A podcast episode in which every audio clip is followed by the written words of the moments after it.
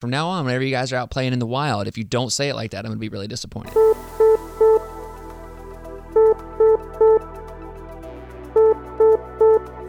Incoming transmission.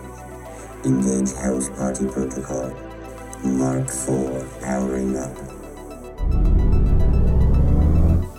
Mark seventeen powering up. Mark forty-four powering up. All suits are online.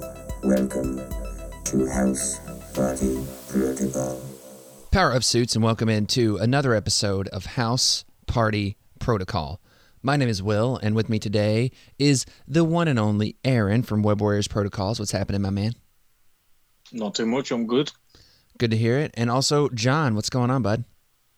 Uh, not a lot at the minute. Just rocking out, ready to podcast and geek out a little bit. I love it. I love it. That's what we're here to do. And I'm really excited for this episode because we got a lot to talk about. And Aaron, you've been having some events recently. You recently T O'd an event, and you also played in and I think won the event, right? Yeah, so uh, in the last two weeks, we had the event at Element, which is the biggest Marvel event there's been, which was like fifty-six people. Um, I went four and oh at that. Then this Saturday just gone, I ran the first Illuminati Invitationals, which went really, really well.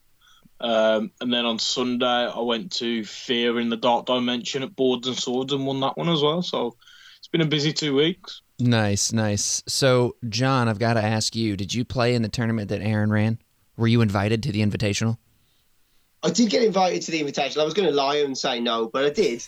um, but it was my son's birthday weekend, so unfortunately I've got family to see and things to do and treetop climbing to go and get done, so I did those instead. I respect that. No, I totally, yeah, family first all the way. But uh, I was going to ask how Aaron was as a T O from a player's perspective, but I guess I'll just have to ask somebody else. yeah, I mean, I've heard nothing but bad things, so I mean, we can go on with that until somebody says otherwise. Yeah, yeah there you sure. go. Yeah, so Aaron, I've heard all these terrible horror stories about you as a T O. Tell us about that. I'm kidding. I know it's been crazy, or beating the players, threatening them if they didn't finish rounds on time. It was uh, it was eventful. It was when um, you made someone use a six-sided die that I think the problem's really started. Yeah, that, that was probably the worst. Oh, what happened now? Oh, well, instead of using D eights for the whole event, we use D sixes, obviously. Yeah, that, oh yeah. I mean, that just makes sense. You want to you want to limit the variance, definitely, definitely. Of course, exactly. We were just going to flip coins for everything. fifty-fifty every time. Yeah, Helios Laser Bombardment either hits you for twenty damage or for no damage. Exactly. See, I, I see you're familiar with it. Exactly, exactly. So, no, that's awesome. And uh, how do you feel like that uh, you performed overall, and how how did your roster, you feel like you performed in these events? I mean, obviously, you did very well, but uh, was there any kind of moments where you felt like that you were maybe a little bit behind or something that you had to kind of use a unique kind of way to think about things to get out of it? Um, I think overall it was all pretty smooth running, so I've taken out Killmonger from my roster and put Carnage in. Uh, because, you know, all this Tam Spam, the red symbiote loves it, do you know what I mean? Oh, yeah. I've ran into it uh, a couple of times. yeah, but other than that, I haven't... The, the one interesting thing is I've stopped using Corvus and Proxima. Um, in my last two, in these two events where I went four and oh at both, I only used Corvus once. So I used Proxima a little bit on our own, but I haven't used Corvus in anything other than the one game. Yeah, so do you feel like that you'll be taking Corvus out of your list at any point? Um, I don't think so. It's more just to get, more just to experiment with the other aspects of the Web Warrior roster and to make sure that if he gets hugely nerfed by A M G, I'm prepared to possibly swap him out for something else. Well, right. I'm hoping that he stays pretty similar. I don't, I, I know some people like John think he's a bit of a negative play experience. I don't think he's overly unbalanced, though, if I'm being genuinely honest. So it'll be interesting to see. That's an interesting thought. So, John, why do you feel like that Corvus is a negative play experience? I don't think it's necessarily Corvus on his own. Mm-hmm. I think it's the combination of Corvus with the reality gem and then the selection of scenario. I think sometimes you can see him, he turns up, he's opposite you, you know you play in Scrolls, and, like, your opponent's got priority, and you're just like, I know what he's going to do. He's going to rock up to the middle. He's going to roll some dice. He's going to roll a skull. He's going to get the scroll. and then I'm in trouble for the rest of the game because he's got that invulnerability, he's moving around, he's generating tons of power, he's going to smash me, Proxima's going to husband and wife off it, they're going to come in. It just becomes, I know there's ways to deal with it, but it just becomes very much like if he picks up that scroll, because that reality gem also counts on interacts, it just gets a little bit messy. Yeah, I agree with you there. I don't think that Corvus in a vacuum is a negative play experience. I can, but when you layer all the other things into the experience of playing against someone who's running a Corvus, that's when things get a little murky into that N P E territory. But I definitely think that A M G could maybe do something to him, but I think that he's one of those interesting characters that if you just do something to the reality gem, which we heard from an interview that Will Schick did, that it sounds like the reality gem's getting changed, as well as the time gem and the space gem, I think. So well, actually, I was speaking to Rich, the reality gem, yeah. uh, because Rich is a friend of mine. He was telling me that he was speaking to Will, obviously, a little bit before the interview. Yeah. Uh, the reality gem is almost explicitly going to be staying the same as it is. Okay, so there you go. And I think that's fine, but I think that if you were to change something on Corvus, it'd be that. It'd be some, do something with the reality gem, because just his normal kit, it's borderline five threat, I think. But like you put that reality gem on him, and it's like it's a whole other thing.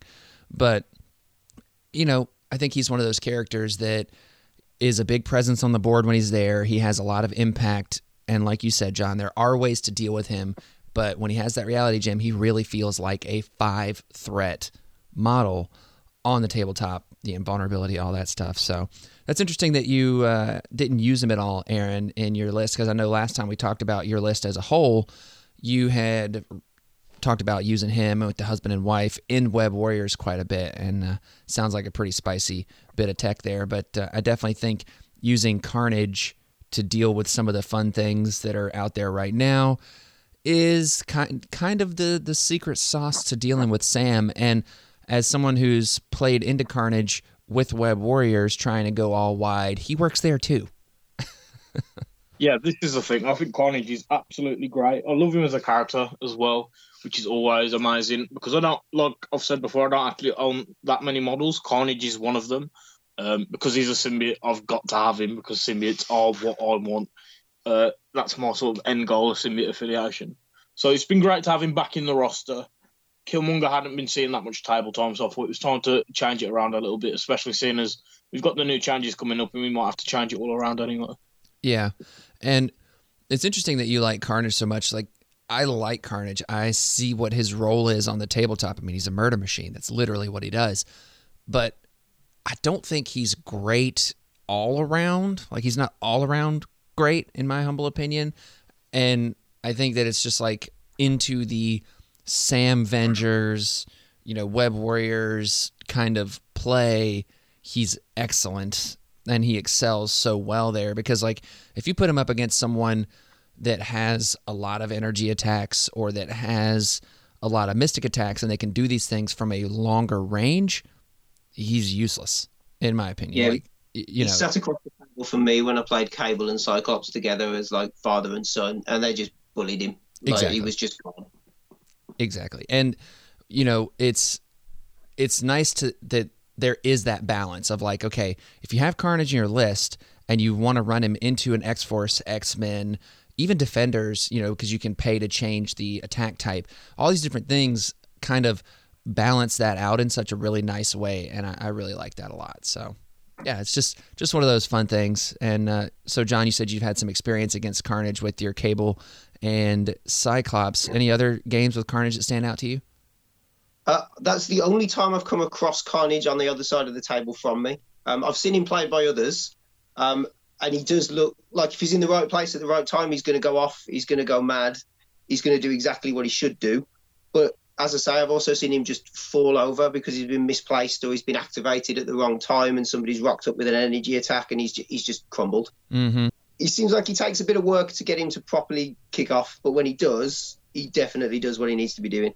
Absolutely. So speaking of Carnage, I want to uh, pivot now and talk about the upcoming tournament that we have here locally and talk about kind of my list and a little bit of thought process on that. And the reason why I want to pivot off of the Carnage discussion is because it is, I think, relevant to why I put some certain things in the list here.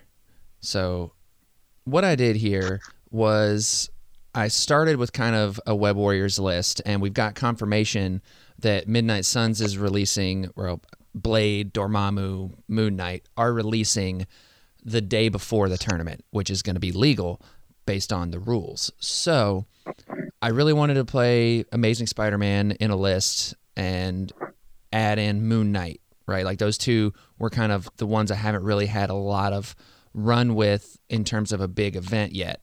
And so the main roster is as such: Amazing Spider-Man, Black Cat, Blade, Ghost Spider, Iron Fist, Moon Knight, Miles Morales, Venom, Doctor Strange, and Okoye.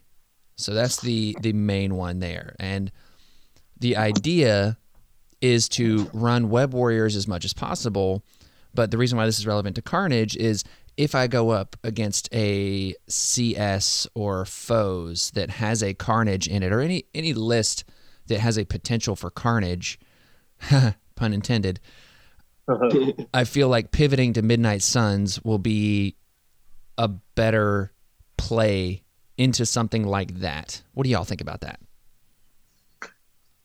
Uh, I think that's a good shout. I think Web Warriors are great. I think they've obviously got that a little bit tankiness with those extra rerolls and things like that. Their movement speed is good, but I just think Midnight Suns and the additional movement, I think Blade is solid. I think you've got Doctor Strange in there, who's great for dealing with somebody like Carnage on the other side of the table with a really low mystic defense and energy defense. Mm-hmm. I think it's a good backup plan to be able to switch across to something. I mean, Iron Fist, we all know the damage Iron Fist is going to do if he can activate within range of Carnage before Carnage can. Oh, yeah. Um, it, it looks like you've got the tools to deal with Spider foes, definitely. And Crimson, they're not going to like Iron Fist. They don't like Strange being able to push from a distance. I think it's a really nice dual affiliation roster, to be fair. Thank you. Uh, Aaron, what do you think? Yeah, I definitely think it's the uh, wise choice to have a backup plan for dealing with characters like Carnage. Um, the, there's quite a few characters now in the game, isn't there, where they've got one defense that is explicitly low.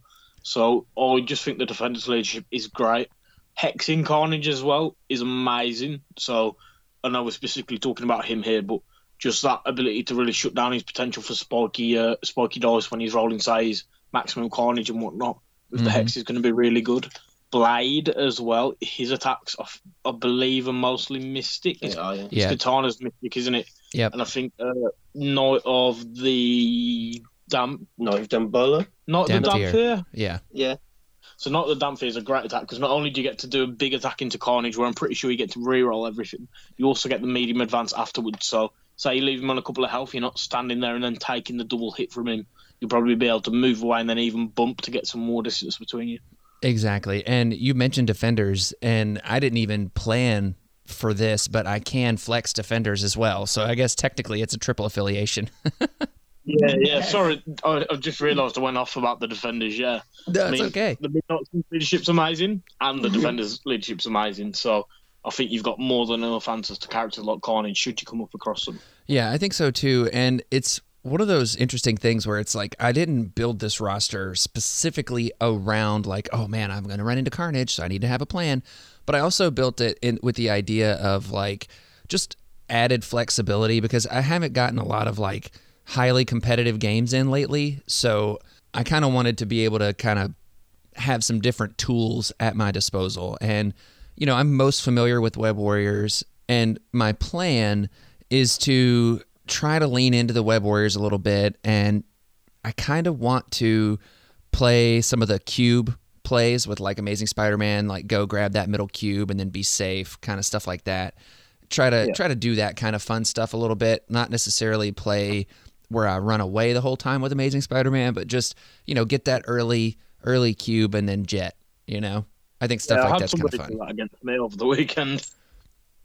Yeah, it's hard to catch up from, if especially in just like anything that has a middle objective. Like if you have priority, you can go and get it pretty reliably. And you know, you mentioned Doctor Strange here, and that's another reason why Doctor Strange is in this list, is because I have a lot of experience with Doctor Strange as part of my Web Warriors. And so even if I go with a Web Warriors-led squad, like I'm saying, I'm playing my Web Warriors, well, I can drop Doctor Strange in and feel good about it in any kind of matchup, really. Because, again, it's, it's one of those things I've I've played a lot of with Doctor Strange in that list. So I'm excited yeah, for Strange, that. Strange is amazing. Even just his base kit is just really, really useful. He's got the ability to activate someone, the fact that his builder does the push yep. uh, with damage. And the one thing that the Web Warriors really love, because they don't want to be wasting actions on it, is the fact that he can remove conditions from them and he can remove some damage alongside that.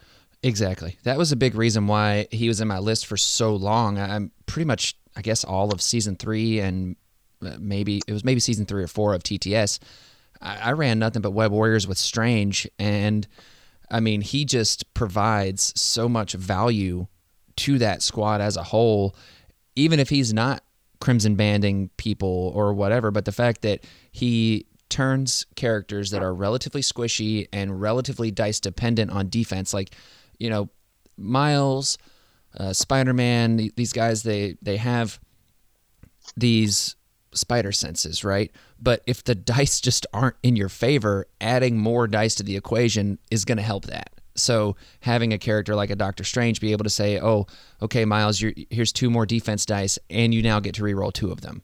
You know, that that helps so much more in, in general. I mean, any character's going to like two dice. I mean, I think that's obvious. But just in terms of survivability, it just bumps that survivability up even more. And, again, it's that value play and then, you know, Strange being able to move people on doing damage or activate people. It's just just value all around, in my humble opinion. Strange is great. Have you got any plans to put Strange alongside Amazing Spider-Man just to double down on the Amazing Spider-Man's tankiness? So that's a thought, and I think that it just depends on what I'm going up against, right? Like, yeah, yeah. I personally haven't played against a ton of Sam Spam. I've played a little bit, but I haven't played against a ton of it. And I do think that there is something there in going tall against Sam yeah. Spam. I think there's something there. But you've got to play it right, and you've got to have kind of the right scenario of tallness, if that makes sense. Like, no, you know what I mean? That doesn't make sense, but it makes sense. Yeah, yeah. You know, it's like, you know, try to be Shaq versus, like, Muggsy Bogues situation. Like, let's be that tall. I don't know if y- y'all get that reference or not, but, you know, little N B A reference for those out there. Shaq I get, the other one I'm lost on. Okay, well, you know, Charlotte point guard from way back in the day, you know, all that stuff. So, anyways, I think that on anything less than like seventeen, I probably wouldn't do that. Yeah. But that makes, you know, if, if we get into higher higher point values, then having even probably going Defenders at that point, running Strange, Amazing Spider-Man, and then just figuring it out from there, I think could be really interesting. Yeah, I think there's something to that. It's just about, obviously, as you said, how it works and what's on the other side of the table. Right. And I actually kind of like that idea. Like, I like the idea of, like, two potent, you know, really different in how they act, but still very strong models. Like, I really like the two of them, Strange and Amazing Spider-Man, into almost anything. Like, I don't think that there's necessarily a hard negative matchup there. Like, I think maybe Black Order, I wouldn't want to do that because losing one of them early would just be a nightmare scenario. But yeah. Realistically, though, like, you know, playing that into Brotherhood sounds really interesting. Playing that into any Avengers sounds really interesting because I think what I would want to do here is kind of hold Strange within range three of Amazing Spider-Man, let Amazing Spider-Man go to work, you know, do his do his awesome stuff that he does, and then hold him back and, and let him, you know, be within range of Strange for extra defense dice, extra healing, and, like, Strange, like you said, being able to give two defense dice to a character that can subsequently re-roll any number of its defense or dodge dice is just... pun intended, amazing.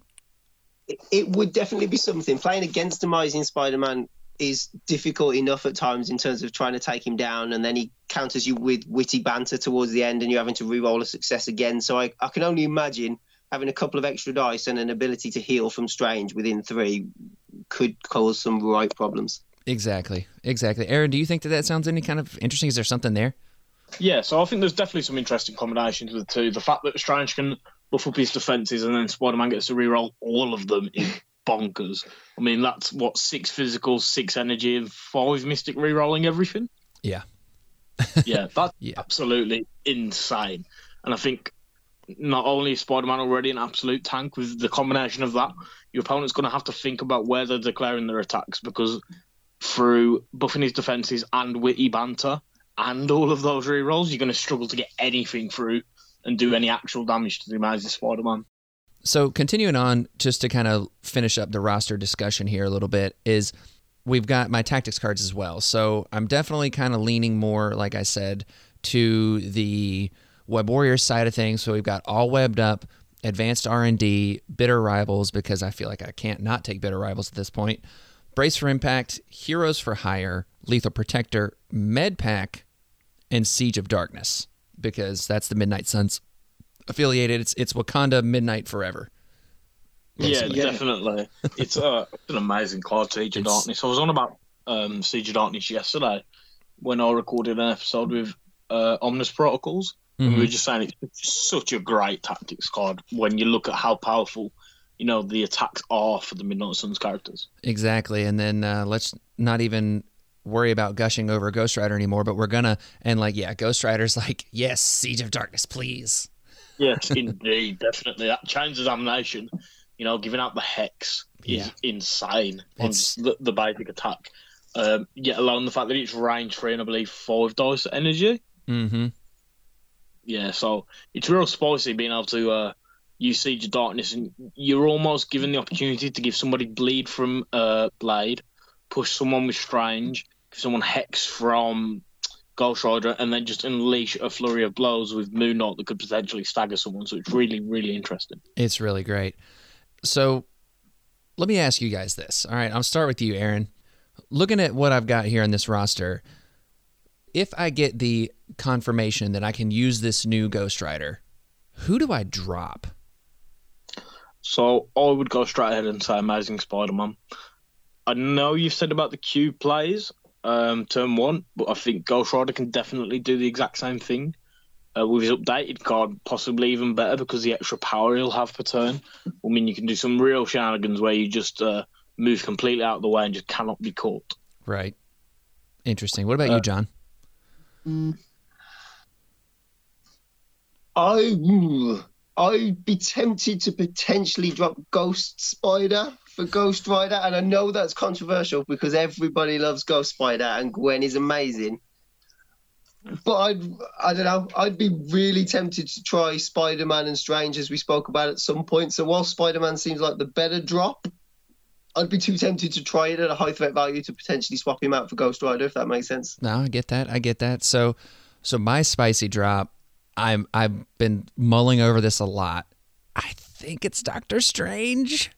Oh, okay. I, that completely turns it on its head, doesn't it? It does. It like if look, it changes a lot to drop Doctor Strange out of out of this whole list for someone like Ghost Rider, right? It's I mean, it's you completely change your plan. But I think that that's really interesting. And, like, you don't have as much control. You obviously, you know, the healing, the, the layers, like I talked about earlier, you lose you lose that. Like, I, I get that. But what you get in a character that is just hyper-mobile, hyper-flush with power, and really strong offensively, yes. And you, and now if you get an objective on him, you get to reroll skulls on defense. I mean, I don't know. I feel like that's really spicy. Yeah, no, there's definitely some play for Ghost Rider, particularly new Ghost Rider uh, in Web Warriors, and exactly. Plenty of other affiliations, to be honest. Yeah, new Ghost Rider looks nutty. He looks crazy. He looks good. Um, Web Warriors is going to love it. I think it's going to be really hard for an opponent when they attack a character like Miles, for example. Uh, with a physical attack, and he ends up not taking any damage, and then Ghost Rider still gains a power just for the attack. Oh, yeah. Like, that's one of the best parts about Ghost Rider's new card, the fact that the attack doesn't have to do damage, and it can be anywhere on the board. Oh, it doesn't have make... to do... Da- I thought it had to do damage. No, no, that's what it's inside, because oh. you'll be targeting uh, these webheads, like, say, Venom or Miles or Amazing Spider-Man, for example. You you don't get any damage through. I'm ninety-nine percent sure that he still gains the power. Nope. Spirit of Vengeance. After an attack targeting another allied character is resolved, if it dealt damage, this character gains one power. So it still has to deal the damage, but you're not limited to being within range three of the characters, which is what was important. Oh, well, that's my dreams for Ghost Rider gone. no, no. This is still good. It's still good. No, it's still amazing. Um, there's not that many situations where you'll be attacked in. You, you won't be taking damage anyway, unless it's something like a, a weak builder into Saint Miles. Right. So I think it, it's still an amazing superpower. I think it it's is, wonderful. And I'm really looking forward to pairing it with Highway to Hell and just waiting for Magneto to asteroid him himself to the middle of the board and just be like, I'm flush with power now. I'm going to drag you back into that corner. Then I'm going to long move myself out and I'll see you in round six. Yes. I want it. I want that so much. I want that so much. That's awesome. So, last things to talk about on this roster are my crisis selections. So, I've got my secure crisis as Black Order Portals. It's a D shape. The Riot Spark over Extremis, also a D shape, and then Mutant Madman turns City Center into Lethal Amusement Park. So, Mutant Traps is what a lot of us know it as. That's my only push button secure. That's the only one that you have to pay to flip. Um, and the reason why is because if I get that negative matchup or what I perceive as a negative matchup and I need to flex Midnight Suns, like I think Midnight Suns don't love pay to flip, but I I like them on the D-shaped secures like I like the other guys, but I've been kind of mulling over these secure choices and thinking maybe putting in something like a Gamma for if Midnight Suns comes out or something like that instead of Mutant Madman. But like Mutant Madman is not my Midnight Suns secure. It would probably be the Extremis or Black Order Portals. But I I'm not loving what Mutant Madman does there. What do y'all think? Is that is that something I should reevaluate? I think you should maybe take a look at replacing Mutant Madman. I take it in my roster. I really like it as an issue. The only thing is, if you end up playing it against a team like Criminal Syndicate where you're worried about potentially having a Carnage, they tend to have high physical defense. I mean, Spider Foes, which is the number one place to see Carnage, mm-hmm. they've all got four physical across the board, unless I'm remembering incorrectly, which means they love Mutant Madman because they don't even have to worry about taking you off the objective. With a model like Carnage with five physical defense size, they at times can take it from you even when you're standing right next to it. So I think it might be worth having a look at different secure. I mean, it's worth saying the Web Warriors love the D. They, they absolutely love the D. Love the uh, D-style deployment, don't they? So you've already got two in there, haven't you, with Riot Sparks and Cosmic Invasion. Yeah. So I really, really like Spider Portals. It is a pay-to-flip. Um, and a lot of people ask me why I take Spider Portals. But when when you're already pushing and throwing around your enemy with all the things the Web Warriors have access to, the fact that they have to then worry about interacting and being placed away as well as that makes it a really good mission for the Webheads, in my opinion, because it just really leverages into that control aspect of the Web Warriors, whereas they don't need to worry too much about being placed too away um, because you're not really going to be interacting with Venom due to the fact it's energy anyway. But Miles can web swing back into the fray. Gwen is very quick, and so is Black Cat. So I really like that as a mission for the Webheads. Yeah, I agree. I, I like Spider Portals quite a bit as well, and it's the same threat value, so it might yeah. be, I might change that out. What do you think, John? Uh, Spider Portals, as we spoke about, makes my Web Warriors list. So I run Cosmic, I do run Riot Sparks, and then I run Spider Portals as my three secures. So if you were to switch it, it would be almost the same as the list that I run with the Web Warriors in terms of secures, and I'm more than happy with that, to be honest. Yeah, John takes the triple D. Yeah, nothing wrong with that, I think. I can get out of the house, why not? Why not? Why not? Three Ds is always better than one, right? Indeed. So, yeah, I think I might look into changing that out because here's the thing. I think that, again, matchup dependent, I want to try to pick secures just because that way I can control that shape if I want, you know, because, again, Web Warriors is the focus. However, if I'm looking at a bad matchup, that's when I think I want to pick extracts, and here's my extracts. It's Hammers, because Hammers, I just think Hammers are fun. It might not be the best for Defenders or Midnight Suns, but I know Web Warriors like it. And then you've got Research Station and Cube Fragments. And Research Station is only here to be that Midnight Suns, like, let's fight it out kind of mission. And I probably don't need it, but I kind of like it. So there you go. What do you think I of think that, John? Right. I think it's all right to have one in there that you like rather than think is great for your roster. I have no issues with that whatsoever. Um, I think Hammers is Hammers. Everybody loves Hammers. Who doesn't want extra attack dice? Who doesn't want to be holding as many hammers as possible and rolling as many dice as they possibly can? Um, I think people like Blade, if you run it with Midnight Suns, are really going to benefit from that. Uh, oh, yeah. I think, you know, Moon Knight with his rapid fire is going to love a hammer. If you can get a hammer or two on him, he's going to go to town. Iron Fist, I mean, not that he really needs more dice, but why not?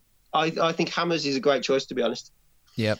And then the cube play is kind of like, that's, I just want to do it. I tried, so this original idea for this list, I had Spider-Infected instead of Cubes. And I know that there's an argument to be made out there for running both Cubes and Spider-Infected. That way you get five extracts and you can get one on Amazing Spider-Man or Angela or whatever. But I played that game and I played it into Spider-Foes and it did not go as well as I expected. So that's why I took Spider-Infected out and just went with Cubes. But Aaron, have you run into anything where somebody has both and it's it's kind of, have you run into that? Is that something that you would you would think that I need to add into here? Um, so Spider-Infected is one of my extracts. It is what I played over the weekend a couple of times when I played. Um, I also played Cubes, so quite interestingly, in my second game at the tournament, I played um, Spider-Infected, and in the fourth game, I played Cubes. My problem is with Cubes is that the Web Warriors already at times feel like they're living right on the edge of going down. Mm-hmm. Uh, so they are quite fragile if you get through that initial defensive wall. So, say Miles has a bad roll, realistically, he does still only have five health. I really like Spider-Infected for the same reasons that I like Spider Portals, um, the extra pushes and pulls on your opponent, which don't really affect you as much. Um, Cubes is what I was running for a while before I did actually swap it out for Spider-Infected. So that's just my opinion on the matter, but I think it does definitely, definitely have a huge impact based on personal preference and playstyle. I mean, if you feel confident playing Cubes rather than Spider-Infected, then I'd one hundred percent recommend doing that. Whereas for me, I feel more confident the other way around. So right. I think it's down to player as much as it is down to selection. They're, they're both the five, um, five-point extracts. You can do similar plays on both of them with Amazing Spider-Man. Um, in the final against Chris Shalakum on Sunday, that's actually what he did. So he started up with the Cubes with Amazing Spider-Man sealing the middle. Luckily, I already knew that was a thing. So what I had done is position, so I actually went into his deployment, uh, into his side of the board and stole his cube with my first activation, which really threw him off. Nice. So I think there's definitely some play there. I would, in my shoes, take Spider-Infected, but again, I think it comes down to what you feel comfortable playing. Yeah, so let's talk about that play of, you know, he went up with Amazing Spider-Man, grabbed the cube, and then probably moved back a little, right? Yeah. All right, so how did you go get his cube on his side? So what I what I had done is, because I, I, I was fully aware of the fact that, you know, Angela and Amazing Spider-Man and any other long move, big base models are able to do that. So I'd set up Proxima on my right, directly opposite his cube, and Toad on my left, directly opposite his cube. Mm-hmm. So his first play was to run to the middle with Spider-Man, pick up the cube, and then retreat over to the cube on his right, on my right rather, which is opposite Proxima. Mm-hmm. Then due to Proxima's long move, she is able to move straight towards him twice and pick up that point. Yep. He did leave her in front of Miles and Miss Marvel. However, with the defensive tech I've got and the fact that using advanced R and D, I was instantly able on my next activation to have Lifesaver active. I felt pretty confident being able to take that cube. So it actually turned out that at the end of round one, I was the one with the advantage on the cubes. Nice. So I think if going into it, if you know it, as long as you've got a long-moving model or Toad, for example, who can also do it, I think it's not too bad to consider the counterplay of okay, you've took the middle one, so I'm just going to walk right on over and take one of yours. Yep, absolutely. And that's the thing, like we talked about earlier, there's counterplay for everything. And it's just being aware of what you can see and, and what the potential is on the other side of the table. And I fully expect that there will be counterplay if I try to get this off. But I'm okay with that because I think it'll end up ultimately being fun. And I'll take my chances with a uh, whoever comes over to my side of the board and try to whoop their booties. Yeah, exactly. I mean, you can manipulate it a little bit because when you reposition Spider- Amazing Spider-Man, Um, back in your half, if you leave him a little bit further forward in front of the cube, it means that, say, Proxima wouldn't have been able to get there. I would right. have been able to get it on the other side with Toad, but not many people have two models that can get that much distance covered in one round. And again, um, not in sort of a like, cocky way, but not many people will set up with that plan of a counter. So I think it's, it's still a, a really solid player to take the middle point. Yeah, and, and that's another thing you got to think about is most people, myself included, are not going to be okay with saying, here, let me put this model right in front of your deployment zone. And, yeah, exactly. You know, it's, there, there's a, that's valid. That's perfectly valid. So, you know, you got to play with what you're comfortable playing with, like you said. So exactly. Overall, this is this is my list for now. You know, like I said, I think I'm going to change out for Spider Portals for Mutant Madman. But other than that, I'm pretty happy with it. I'm really excited to play this list. And like I said, if, if we get Ghost Rider before this, this, if he becomes legal, I should say, then expect to see the Flamehead in the Webhead mm. list. So, instead of Strange as well, which uh, again is quite interesting. I, I don't know if that's where I've settled on, but I'm just saying, like, that's kind of where my initial thought was. Is like, I dropped Strange, right? Like, it's I don't know, who knows, you know. No, I, I think it's a solid list. I think you can do quite well with that. And yeah, I'm, definitely. I'm interested to hear how it goes. Yeah, I'm excited to play it, and and again, so it's it's anyone listening to this that's coming, just be prepared. It's going to be mainly Web Warriors focused, but if you drop some crazy thing into me, well, then I'll probably pivot over to Midnight Suns or Defenders just to throw you for a loop. Uh, so, yeah, it's going to be fun. I'm excited.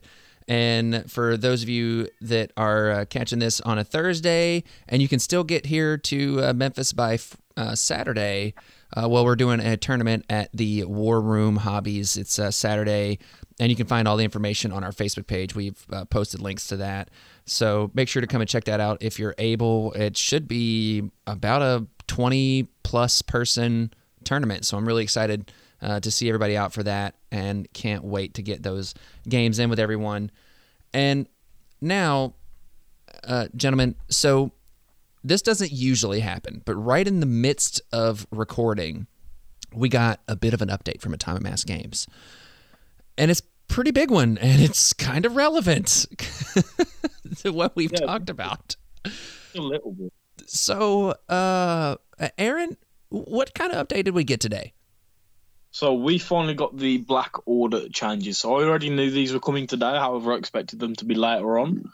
So we have seen an updated Corvus and Proxima, as well as an updated Ebony Maw and the full versions of the space and time stones. Okay, so let's work a little bit in reverse order, all right? So yeah. First up here we have the time gem, and this one's really interesting. So the time gem has a threat value of one now instead of two, and for reference, the previous time gem would allow you an extra action on your turn. So one of the popular ways to play the time gem was with Thanos so that he could yeah. basically act like a character and a half. And it was really yeah. potent.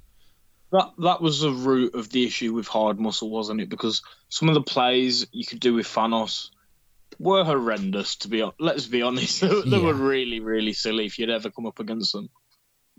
So the new time gem, one threat, and it has a reactive superpower. It says time gem for two power. So you should spend two power to use this. And I, I think Thanos doesn't have to spend the power to use this. And and he, but but the interesting thing is Strange can use the time gem also. So let's see what happens here. When this character is attacking, before the calculate success or failure step, at the end of the modify dice step of the attack, it may use this superpower. The attacking and defending characters re-roll all of their attack and defense dice including skull results. So basically it's recalibration matrix on tap. Yeah, yeah. Which hasn't seen a ton of play in since the game was originally coming out, but when that game when this game first came out and recalibration matrix, I used it all the time, and it's so great because it's like, oh crap, I just flubbed this roll. My opponent had this amazing roll. Well, guess what? I'm going to recalibration matrix and we'll let the fates decide. And I really like this. I think this is nice. It's definitely not as strong, but just ask Doctor Strange how much he likes re-rolling all of his dice with skulls. It's pretty wonderful. Yeah, I think that's the thing in it is I think you're going to find some characters who can make great use of it that can hold the time gem. I think it's going to be useful. I think it minimizes Thanos's overpower on the table at times. He's not going to get three actions. He's not going to be able to do quite so much. But he's still got some thematic control over time in terms of let's rewind this attack and defense and let's go again. I think it's quite a nice change. Yeah, I really like it too. Aaron, what do you think about this? So I was kind of hoping that it would let the attack let the user choose which dice were re-rolled. So sort of a, a really, really, really super version of recalibration matrix. I see, yeah. I understand that might have been a little too powerful though, so I am pretty happy with what we've got. And hopefully with all of the gems now costing one threat, we might actually see them seeing a little bit more play because, I mean, let, let's be honest, the only gems we really saw were the Soul Stone on Strange and the Reality Gem on Corvus. Before that, we hadn't really seen much of the stones, and I think that's quite sad when you consider, you know, the whole epic saga of the uh, phase three of the M C U, which was based around the gems and how, how iconic they are to so many different Marvel fans.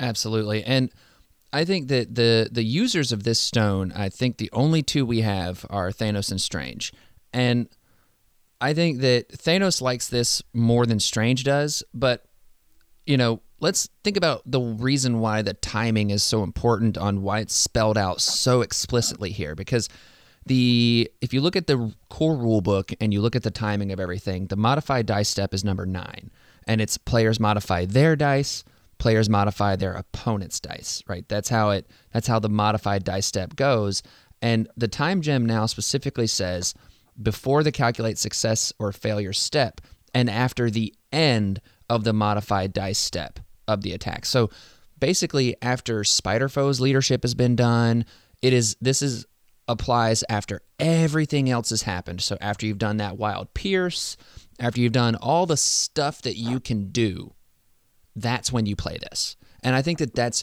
really the most interesting part about this new gem is that all those cool effects that you're kind of banking on to kind of get that last bit of damage through or to kind of get that last bit of defense, so cover as an example, after you've done all of that stuff, that's when everything gets re-rolled and the fates decide. That's quite nice. Um, I think it's going to counter some of those things. I think it's also going to be like witty banter. So you've re-rolled for your witty banter.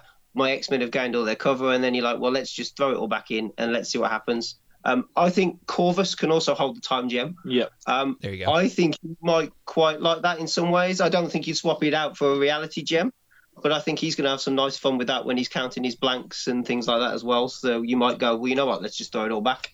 Exactly. I, I, it's positive.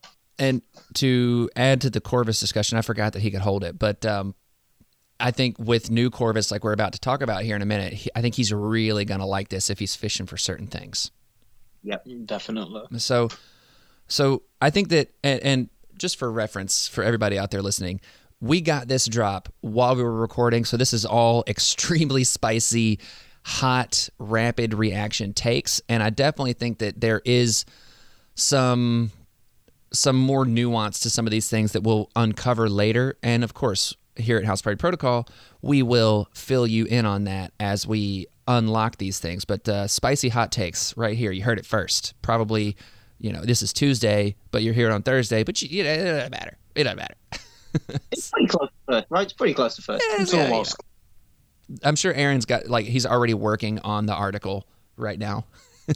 Well, I've been taking a break recently from articles. Yeah, hey, man, it's all good. I, I, I think that uh, you have a future in podcasting, I'm just saying. So maybe we'll we'll have to see. So uh, next up we have the space gem. So the, the new infinity gem space here. And it's also one threat, because this one used to be two threat as well. So this is one threat. And it's an active superpower, and it'll cost you two power. Choose this character or another allied character within range three and place it within range two of its current position. This superpower can be used only once per turn. So the change here is the previous space gem could teleport any character range two. Now, I, I think it still had a, a range limitation on it, but this version, it is the character holding the space gem or another allied character that's within range three can be teleported range two. This is a, a pretty big nerf to a lot of the Black Order plays. Uh, I noticed like the, the whole tractor beam thing was predicated on, you know, doing some some Thanos portals and then all this other stuff. I could be wrong on how the original one was, but let's check that real quick. I, I think the original one is worded the same. I've just pulled it up. Choose this character or another allied character within three and place it within two. Yeah, the only thing that's changed is the threat value has gone from two to one. Uh, Everything else is the same on space. There you go. So yeah, it's it's. I had never really used it, and I'm I'm thinking of Thanos, his own portal. That's what I'm thinking of. Um, in built-in portal type thing, aren't you? Yeah. So, so this is uh, yeah, just a, a a better threat value. And what all characters could use the space gem? I know Loki's one of them. Loki, Ebony Maw, Thanos. I'm stuck at that point. Yeah, I think that's There's about it. There's another one I forgot, I'm sure. Uh, let's think. So Loki's Thanos.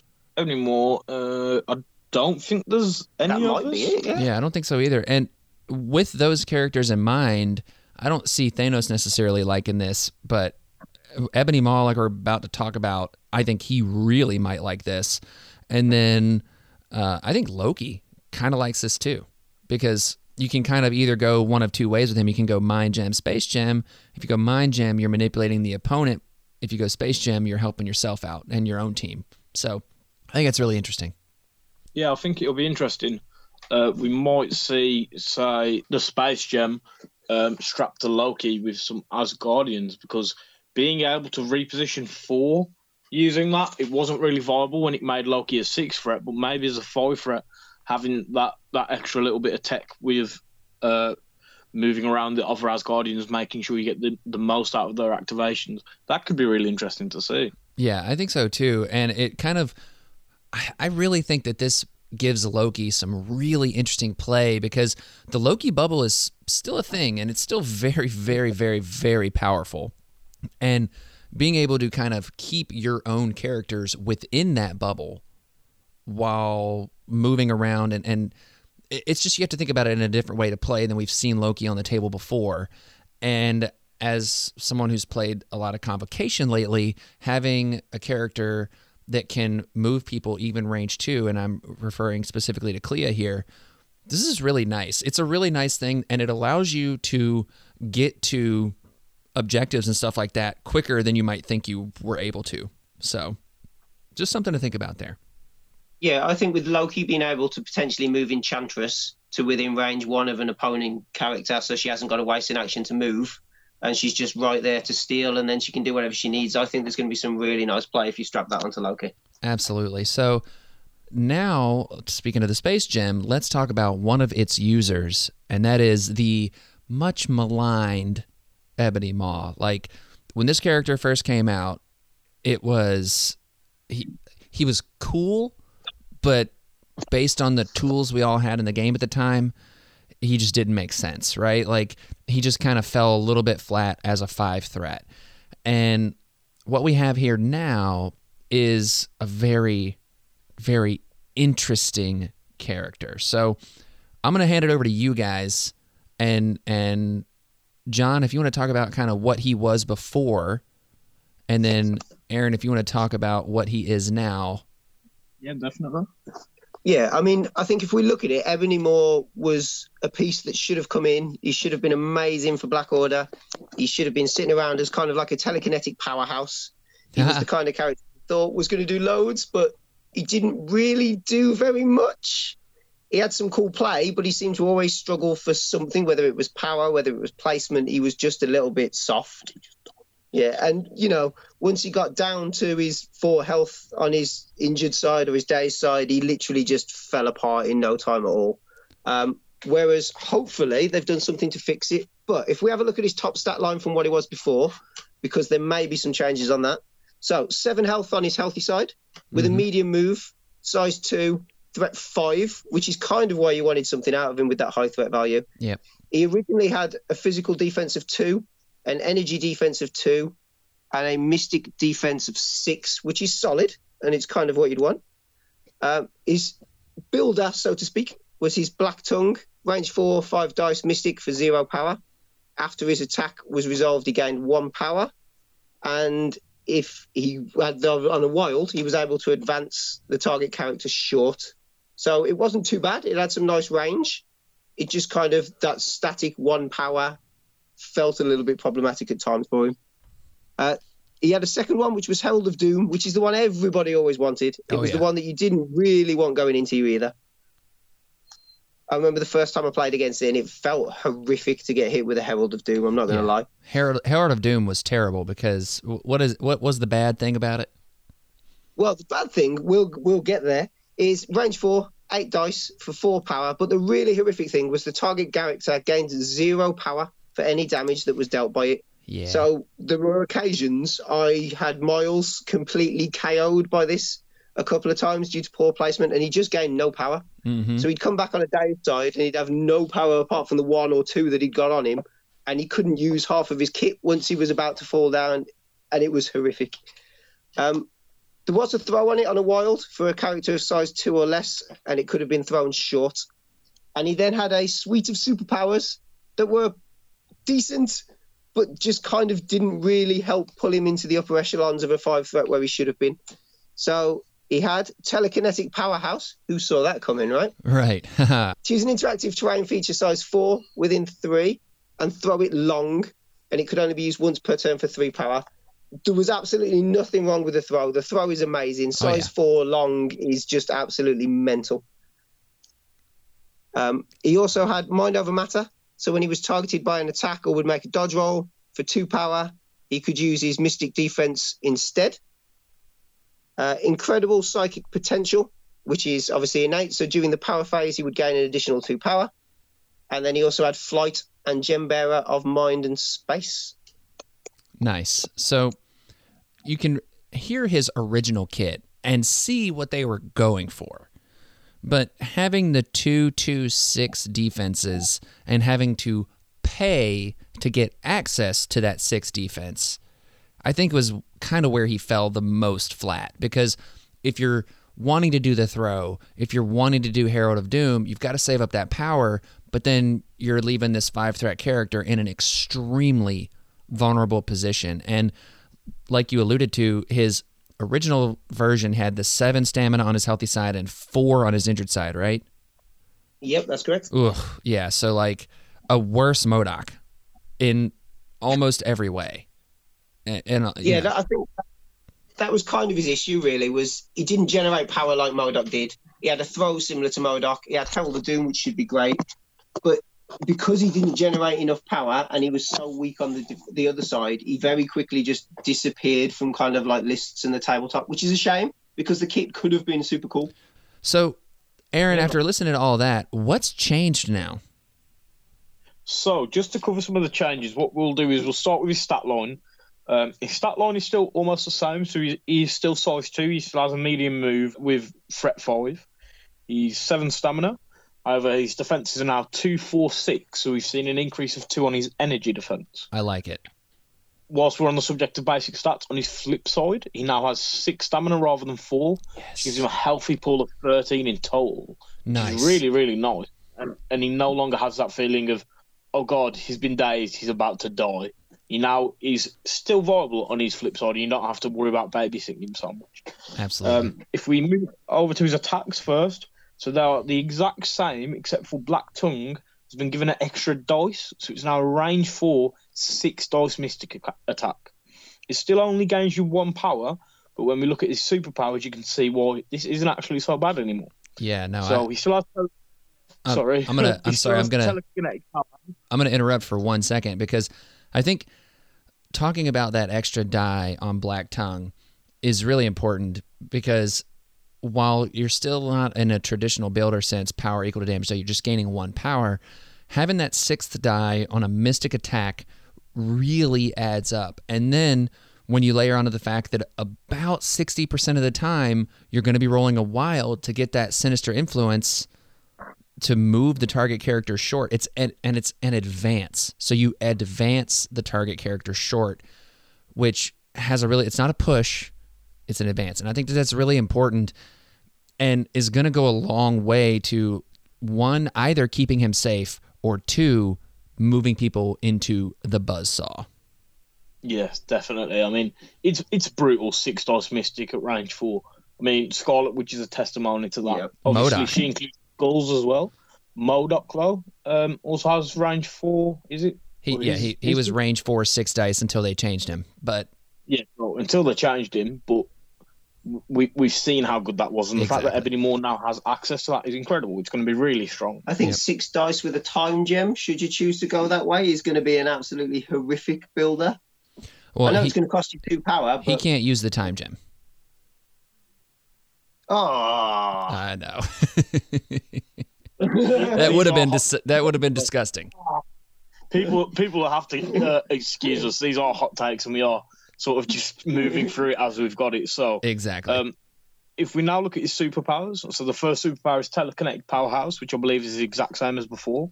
It is a free power, size four or less, interactive try and feature throw, and you get to throw the try and feature that you can grab from range three, and you throw it long. Love can it. Only be used per turn, but I think that's pretty understandable when you think about the fact you're essentially throwing five damage at someone who could be quite a considerable distance from you in the first place. Absolutely. We now have a new superpower on his character card, which is Telekinetic Deflection. So if this character would suffer a collision, it may use his superpower. It's a two-power superpower, and what this does is this this character does not suffer damage from the collision. Oh, man, so, I love this. I think this is insane, because you're not getting extra dice for your dodge roll. You're not getting a bonus to your dodge roll or re-rolls. You're just taking it completely out of the equation, going, you know what? I'm not going to take any damage, and I think that is incredible. Yeah, and... let's also talk about the timing of this one, because I think it's important. It says, if this character would suffer a collision, it may use a superpower. So, as I understand it, you don't actually get to roll your defense dice. Like, you know, say somebody's throwing something size two at you, and you have your two physical defense dice. I don't think you get to actually roll those physical defense dice before deciding on telekinetic no, I- deflection. So you have to commit to telekinetic deflection. I, I do believe you, you, that indeed you do have to commit to it. Um, however, I think nine times out of ten, it's going to work out better Absolutely. just to do it this way. Absolutely. And so you said this costs two two power, which is pretty affordable, especially, and as we mentioned before, uh, maybe I'm jumping the gun just a scotch, but he gains two additional power during the power phase still, so he has three power per turn to play with. So, so yeah.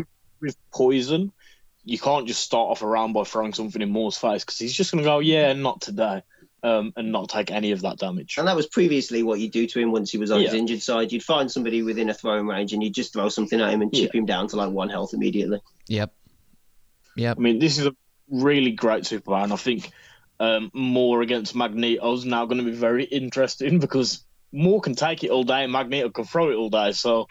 it's going to be really cool seeing how that works. Um, moving on to his next superpower, though. It is the same in name as it was before. However, it has changed quite significantly. So we have Mind Over Matter. So when an enemy character targets this character with an attack, this character may use its mystic defense regardless of the attack's type, unless the attacking character pays two. So previously, when uh, Ebony Maw was targeted, he would pay two himself to use his mystic defense instead. This was great, but because he was quite power-starved, you found that you'd very quickly run out of the power to do this and suddenly yeah. have to eat those big attacks.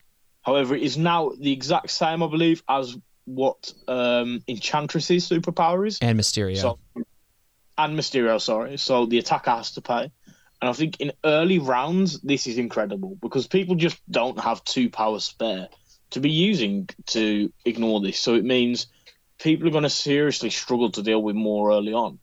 And I mean, even in the later rounds of the game, when you're down to maybe a couple less characters either side, if you still have more, who's more likely to be sticking around at this point anyway, finding the power to invest to just try and take him down is going to be really difficult. Well, not only that, so you're exactly right. Like that, finding that extra power, especially because you've got so much other stuff you need to do at times. But even if you have the power, let's say you have someone who's only energy attacks and they're the only exactly. ones that can attack him. You're still rolling well, I, into four dice. I did want to jump onto that. So previously, if he couldn't use the superpower, he, he was kind of in a spot of trouble, regardless if it was physical or energy, because he only had the two dice. Now, however, it is the four energy defense dice, which is still actually really, really good. So I think you'll have opponents having to weigh up, do they pay the two power just to reduce the amount by two dice, or do they not? Which can be very detrimental to them, and it can actually make playing into it very difficult, because sometimes those six dice will spike hugely, and sometimes the four dice would have done the job just as well. So I think now to target him with energy attacks is going to be um, quite tricky to decide whether you want to spend the power and invest it into trying to take him down. Exactly. And, I mean, let's not forget that he doesn't have any way to manipulate his own dice. So it's just whatever he rolls is what he gets. And we've all been there when we rolled a pile of dice and just flubbed it. I mean, the Facebook groups right now are, are flooded with pictures of people messing up their spirit bomb, you know? Indeed. So it happens. It, it you know, it, it definitely does. And I think sometimes now with this superpower, your opponent, they don't know. They don't know whether it, it's worth spending the two power, like I said, especially with energy attacks.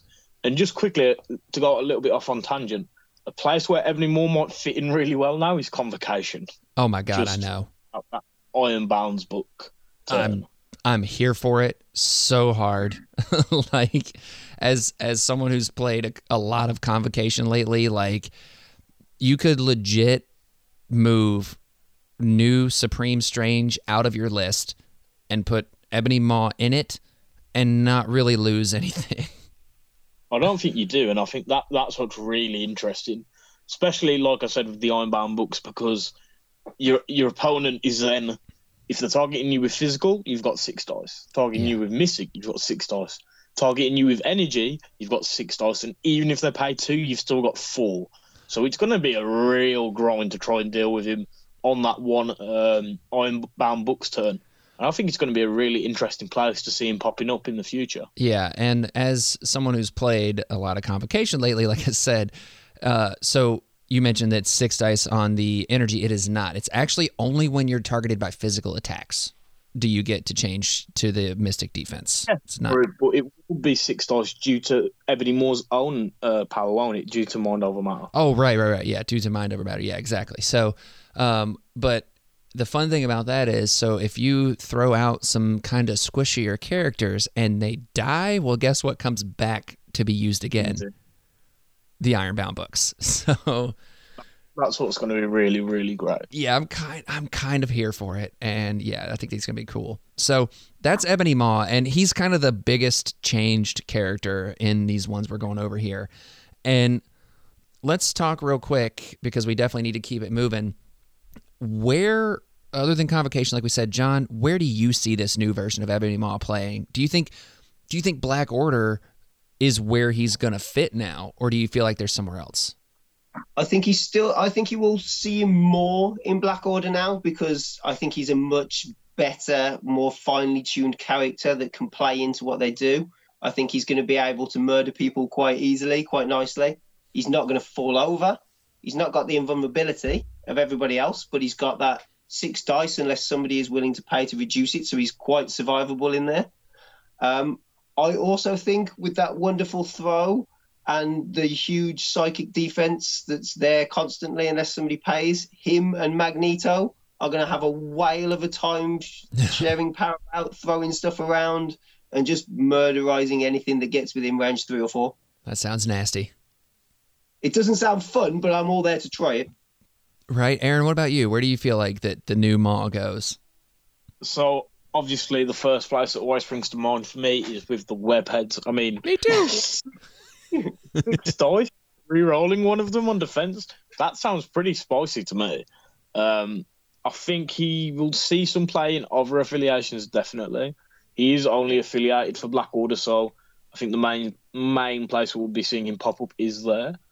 Um, as John said, Brotherhood I feel is going to be quite a good suit, and although they already have quite an expensive core, if you end up playing sixteen threat against a Brotherhood list and they bring Magneto, Scarlet Witch, and Ebony Maw, you're going to have a hard time dealing with that. Ooh, that sounds nasty. Yeah. I think it's going to be really interesting to see where he pops up. I mean, Midnight Suns might be pretty interesting because that extra little movement, letting him get two of those six-dice builders off a turn, could be really nasty. Um, also, to get the long range, uh, the range long throw off, could be really brutal. So I think he's going to be popping up in a few different places. I definitely think most affiliations have a reason to try him out now. I agree with that. I, I think that you hit the nail on the head. I think Midnight Suns is a very interesting place for him. And if you look at Midnight Suns, I, I think that they're going to be kind of the new, like, well, who doesn't like being here affiliation? Because, I mean, who doesn't like placing within range one to do more fun stuff? I mean, you know, so... But I do think that there's legit play there. And again, I feel like that Midnight Suns is becoming one of the most flexible affiliations that you can run. And they've got a lot of five threats that you can put in there. I mean, Doctor Strange and um, Ghost Rider now. But I think Ebony Maw has play there. One, like you said. Two, though, if you want to play not only a heavy damage style, but you can also put him in there and have that sinister influence on his builder to move people around and manipulate the board state a little more, and in a little bit somewhat more of a reliable way than Doctor Strange can, in a sense. It is a little different, but you know, being able to get it about sixty percent of the time when you're rolling those six dice hitting that wild could feel pretty good. So yeah, I think that and there's if, definitely play there.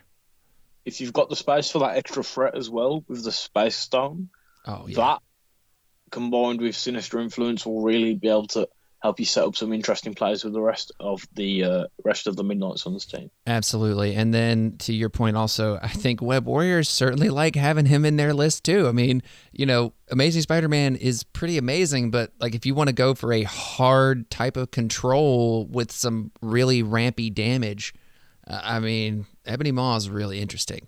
So I think what's worth noting as well, in affiliations like Brotherhood, where they can gain power, you'll be able to move turn one, um, and all you need is that one extra power to do a turn one Herald of Doom on somebody across the board, and yeah. not have to worry about not having the power to boost your own defenses, which I think is going to be absolutely brutal.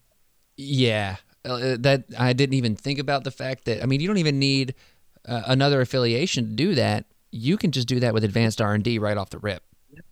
And it's it's very, very, very good. Yeah, because being able to do that right away, and uh, to whoever comes, like we've seen it a million times, somebody comes up and sits there on the middle objective and they can't move because they, they weren't able to flip the thing or whatever reason, you know, they had to double move to get there. And being able to move up Herald of Doom, so then they don't get power and they're potentially dazed. Yeah, this is definitely an interesting play. When you look at, say, Wakanda, for example, and Black Panther and some of the, the uh, objective grabbing he'll be doing for people turn one, I think this hammers home how powerful Maw might be, because can you imagine you're playing against Black Order with your Wakanda and turn one Ebony Maw moves forward and dazes Panther? No. no Panther doesn't. And then he John's over here like, please don't do that to me. yeah, starts, yeah, yeah. starts turn two with no power either. Um, from the damage that he took on the chin. I think that's horrendous. I think Ebony, Ebony Maw is going to be the bane of people like Iron Fist and Black Panther's existence. And oh, absolutely. I'm, I'm here for it. I'm definitely ready to see that, even though John doesn't seem to be up for it. John, I mean, how, how do you feel about this? Well, my defensive bonuses just disappear when he turns up with a mystic, and it makes me cry. yeah. I don't, I don't like it. I've got really bad P T S D, I think, from his old Herald of Dooms. Yeah. Well, it's it's it's worse now. It's better, but it's worse. I, I, that bit, I thought I got over it because I never saw him again, but it turns out he's coming back with yeah, a vengeance. And I think, yeah, I was just about to say, much like Ghost Rider, he's back with a vengeance indeed. Indeed. And that's what's interesting about this character. Like, he's still a five-threat character, so you still have to, you know, find the room for him in your list. And he's not going to be this ubiquitous five-threat, but at the same time, he's a much more interesting character now, and a character that isn't a liability on the tabletop, and that you're not going to, even with with decent play, like you're you're going to get something out of him. And I'm yeah, really excited to see that. I think that, that turn one Herald of Doom play is going to be super powerful. Um, and it's definitely going to be something people will have to watch out for as Ebony Maw hits the table. Yeah, absolutely. So now let's talk about uh, the rest of uh, the new Black Order updates. And we've got Proxima Midnight here, and I think there's only one change on her card, right? Yeah, so I could... I think it's sad to say that the only change to her card is the wife of Corvus Glaive now changing to Cost of Power. Uh, and be within range three instead of range four. Yeah, correct. And it is within range three instead of four, which is a huge difference. It is. Uh, the difference between range three and four is pretty significant. Like, I don't know in terms of inches, I don't know, or centimeters, I guess you guys over there. uh, nope. We, we use inches here, don't worry. Yes. Um, right. I'm pretty sure that it's a two-inch difference. It is a two-inch difference. Range three is six, yeah. And range four is so eight. So I, I do all my measuring for deployment with a tape measure. It's just a lot easier. So the range three tool is six inches and the range four is eight inches. So that is a loss of two inches on uh, the Wife of Corvus Glaive superpower. Yeah, and the thing I really like about this change, so one, it's a reactive superpower, and it costs one power. Neither of these characters, uh, Corvus with the Reality Gem generates an extra power, but let's just, Proxima is, like you've mentioned before, kind of an objective runner style character a lot of times. So you can go grab an objective and then you could activate Wife of Corvus Glaive and then Corvus could activate, right? Well, now if you turn one, go and try to grab something, you're probably not going to have the power without some extra help, you know, advanced R and D, uh, leadership, whatever, you're not going to have that extra power to then activate this superpower. And then not only that, you have to still be within range three now of Corvus, which I think the implications of this are huge. And also this makes a lot of sense because that is where Black Order, especially Corvus and Proxima, got so oppressive at times, was just being able to just chain those activations, never losing priority, and trying to get them out of range four of each other was like beating your head against the wall. Yeah, I, I'd agree with that. That was one of the things about five minutes before we joined you today, we were talking about whether the changes were going to drop today. Um, and obviously we've established I don't particularly like Corvus and Proxima on the table opposite me. Um, right. But we were talking about whether it should cost a power. That was what I was saying I think would fix it because Proxima can't immediately activate it, as we've just said, if she grabs something. So the the kind of conversation we'd had was put a power on it. It won't feel quite so oppressive then because they've got to spend something to do it rather than it just being a freebie that can just brutalise a character. Yeah, I mean, you can literally take a Hulk down if he's in the wrong spot for free because you're just chaining back-to-back activations. At least this way, there's a small power cost to it. It's going to kind of require you to be a little bit closer than you were before, so you're not going to sit within range one of two far objectives on the center point and still be within range to activate both of them. It's going to take a little bit more work. Mm-hmm. Um, I'm a big fan of it, to be honest. Yeah, I think it makes far more sense gameplay-wise. Absolutely, and I think that this is yet another instance of bringing a decision point into the game for the players, right? And a lot of times it was not a decision at all. If they're within range four of each other, you activate the other one. And now yeah. you actively have to make a choice about whether or not the power economy is worth it. And, you know, do you, you want to do a quantum starburst? We've got only got five power. You can, or, or you've only got four power. Well, do you quantum starburst or do you try to save it for Wife of Corvus? Or do you try to save a little bit of power for Martial Prowess and then use Wife of Corvus? You know, any kind of decision point that can come into the game like this, I think, is valuable, and and it it goes a long way to kind of turning down the lever on some of these things, right? What do you think, Aaron? Yeah, I think it definitely grinds it in because, as you've said, it was almost um, the the only time you wouldn't really activate them both is if you already knew you had priority. Um, other than that, it was a no-brainer to, you know, go with Corvus and then go with Proxima, or go with Proxima and then go with Corvus. You could sometimes pass up the opportunity to bite out your opponent a little bit more in the same way you do when you use a pass. But other than that, there was no reason not to go with them both at the same time. And I think, as John said, in the right scenario at the start of a round, even though they're, they're quite a distance apart on the board, they could just both go at once and annihilate a character. So adding a little bit of cost and adding the range three to it is really good. I don't think the range three is a huge nerf personally. Um, just because I like to use Lifesaver a lot to make sure that they are where I need them to be. I do think, however, it's going to make it a lot easier for enemy, uh, a lot easier for enemy teams to keep them out of range of one another. But Proxima still has the ability to place on a spear throw and not to jump the gun, but Corvus still has that medium advance, so I think they'll they'll be okay. I don't think this is an, a, a a nerf, more as a move sideways. So it, it it definitely hurts them a little bit, but it's not the end of the world. It's still going to be going off. He's still going to be able to use this.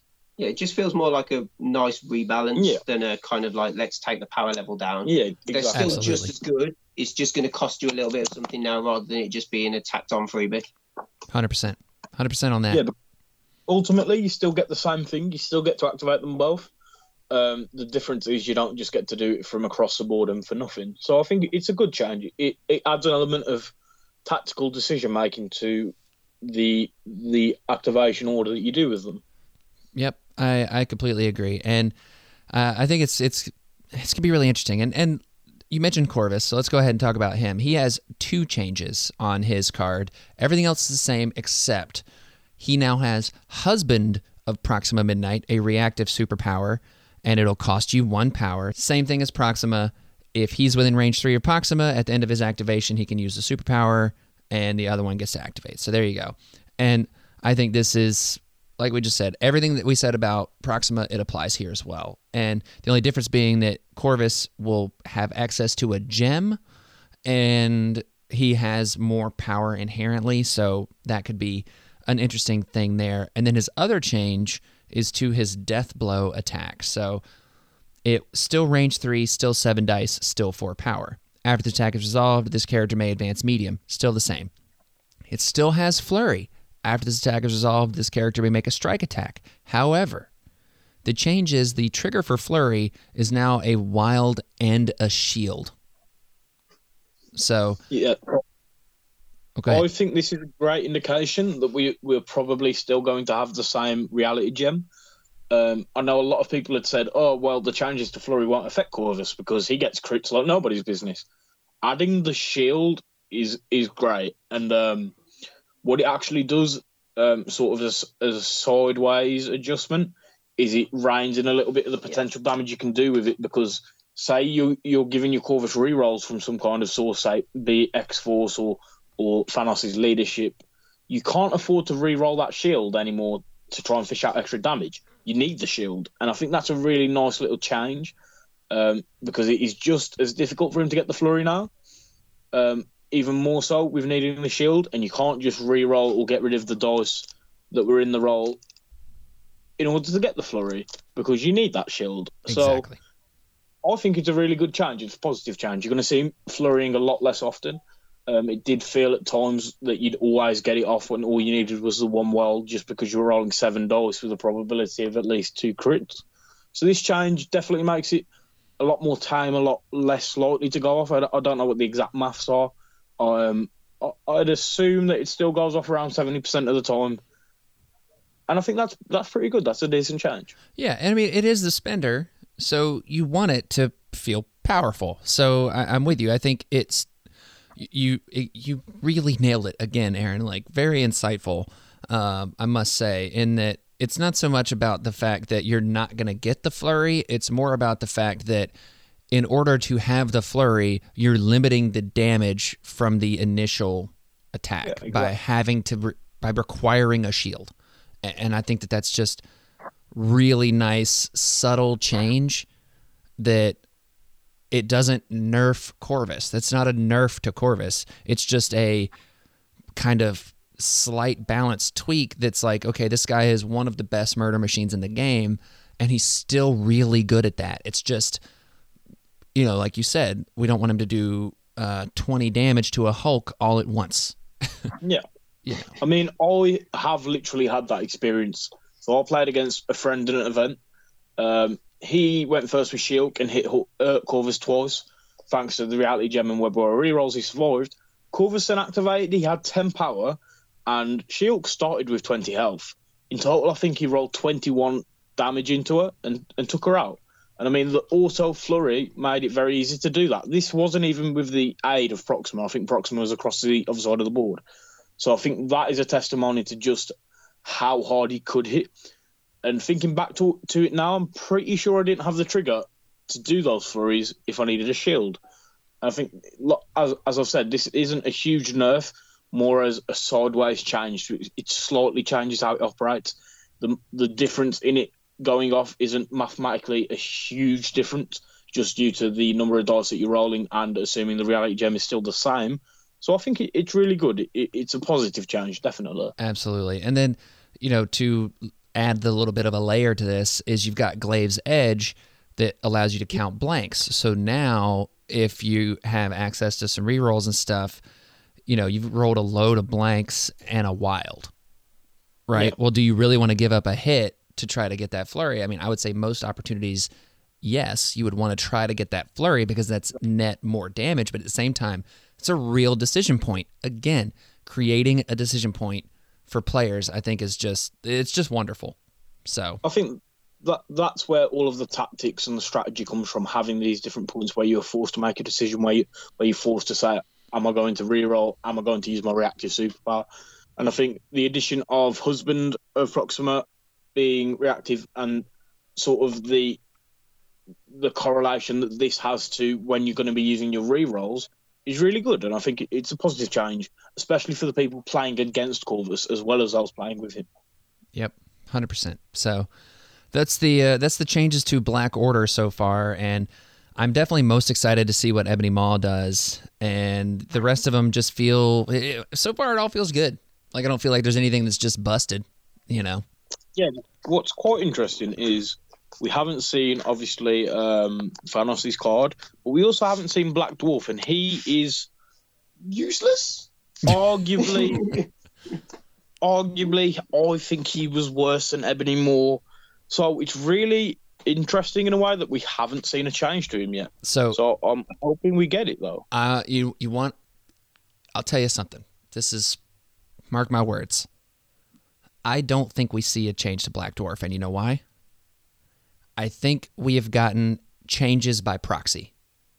And by that I mean, what was the worst thing that Black Dwarf had to deal with? It was a Shuri across the table. It was – uh. the mind gem across the table, right? Like, anyone that could just flat move him out of the picture, right? That was probably the biggest thing against him, right? Yeah, I think that's a fair point. So, and I think limiting the size on some of those may help with that. Yeah, so uh, that does help him, definitely, as you said. Um, the changes to throws, pushes, pulls that we'll see with size restrictions is huge. I do think he's still a tiny bit lackluster. But maybe that's just because he paled in comparison to the likes of Thanos and, you know, Corvus and Proxima. So it will be interesting. Yeah, and, but, and that's just that's just my take is is it, it was a change by proxy, in that he's now, there's only a handful of things that can really manipulate size four yeah. things now. So, like, I think that that will ultimately be where he's, he might not see more table time because of these changes by proxy, but I also don't think that he's useless. No. no, I think I think maybe useless is a little bit too much, but he definitely did feel a bit of a burden to bring. Just because, as you've said, you come up against Shuri and he's back where he started from, and it, it wasn't a feel-good moment at all. It, it it didn't make sense, and it's a lot better now with any change. Exactly. So, so yeah, maybe we'll see some more of those changes. Uh, maybe not. But, uh, gentlemen, I did want to talk about the ladies. Do you think we can do this quickly? Because we are pushing an hour and a half. Do y'all have time to discuss the ladies? We'll just do a thick boy episode here. I've yeah. got time if you have. I'm up for it as well. All right. Well, let's try to talk about these femme fatales that got changed back in the middle of October, and we just haven't had an opportunity to kind of change it because there's been so much coming out that we just haven't had a, a real opportunity to dive into these characters just yet. That sounds weird, but I hope uh, it doesn't come. It's probably only now weirder now, right? So I, I hadn't even twigged before, but it's a little weird now. I'm not yeah, going to lie. You're welcome. So uh, we have Valkyrie first, and the only change I'm seeing to Valkyrie, well, I'm sorry, the only there's two changes to Valkyrie here. First up, Dragon Fang. It is still range two, still seven dice, still three power. After this attack is resolved, the target character gains the bleed special condition. However, we have a change to the flurry trigger. This one, though, is a crit and a wild. You get the flurry and then can make a strike attack. So much like Corvus, this is a change, but this one is not as changing of the damage potential that Valkyrie could do as just making the trigger just a little bit harder. So yeah. I, I like the change. I think it makes a lot of sense. I like the change. I think it's going to become a standard flurry change by the looks of where A M G are going with it as well. Yeah. Um, just to make them a little more difficult to get. I think it's quite nice because the single trigger for a flurry sometimes felt like it was an almost guarantee when you're rolling more and more dice. It felt... I'm gonna. I've never used Valkyrie, as I sort of have a thing for not using the, the things that you see popping up everywhere. It felt horrible having Valkyrie do a seven dice attack and then a flurry almost every single time she decided to use Dragon Fang. That combined with Warrior of Legend yeah. made her an absolute savage for free threat. I mean, oh, the yeah. fact that you could bank on, almost bank on doing multiple attacks in the one turn. For six power, you were essentially getting four attacks, which is, which is bonkers. Oh, yeah. Because they're all very strong attacks as well. So I really like this change. And as John said, I think this will be the universal change to flurry, unless you're a reality gem bearer where you'll probably need a shield.